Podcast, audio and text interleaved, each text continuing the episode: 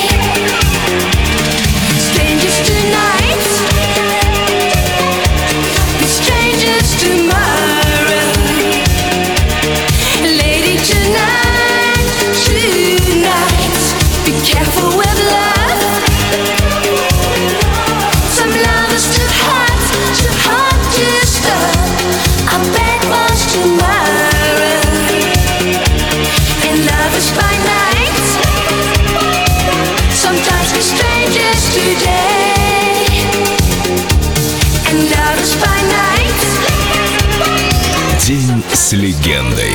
Королева диско. Сиси Кэтч.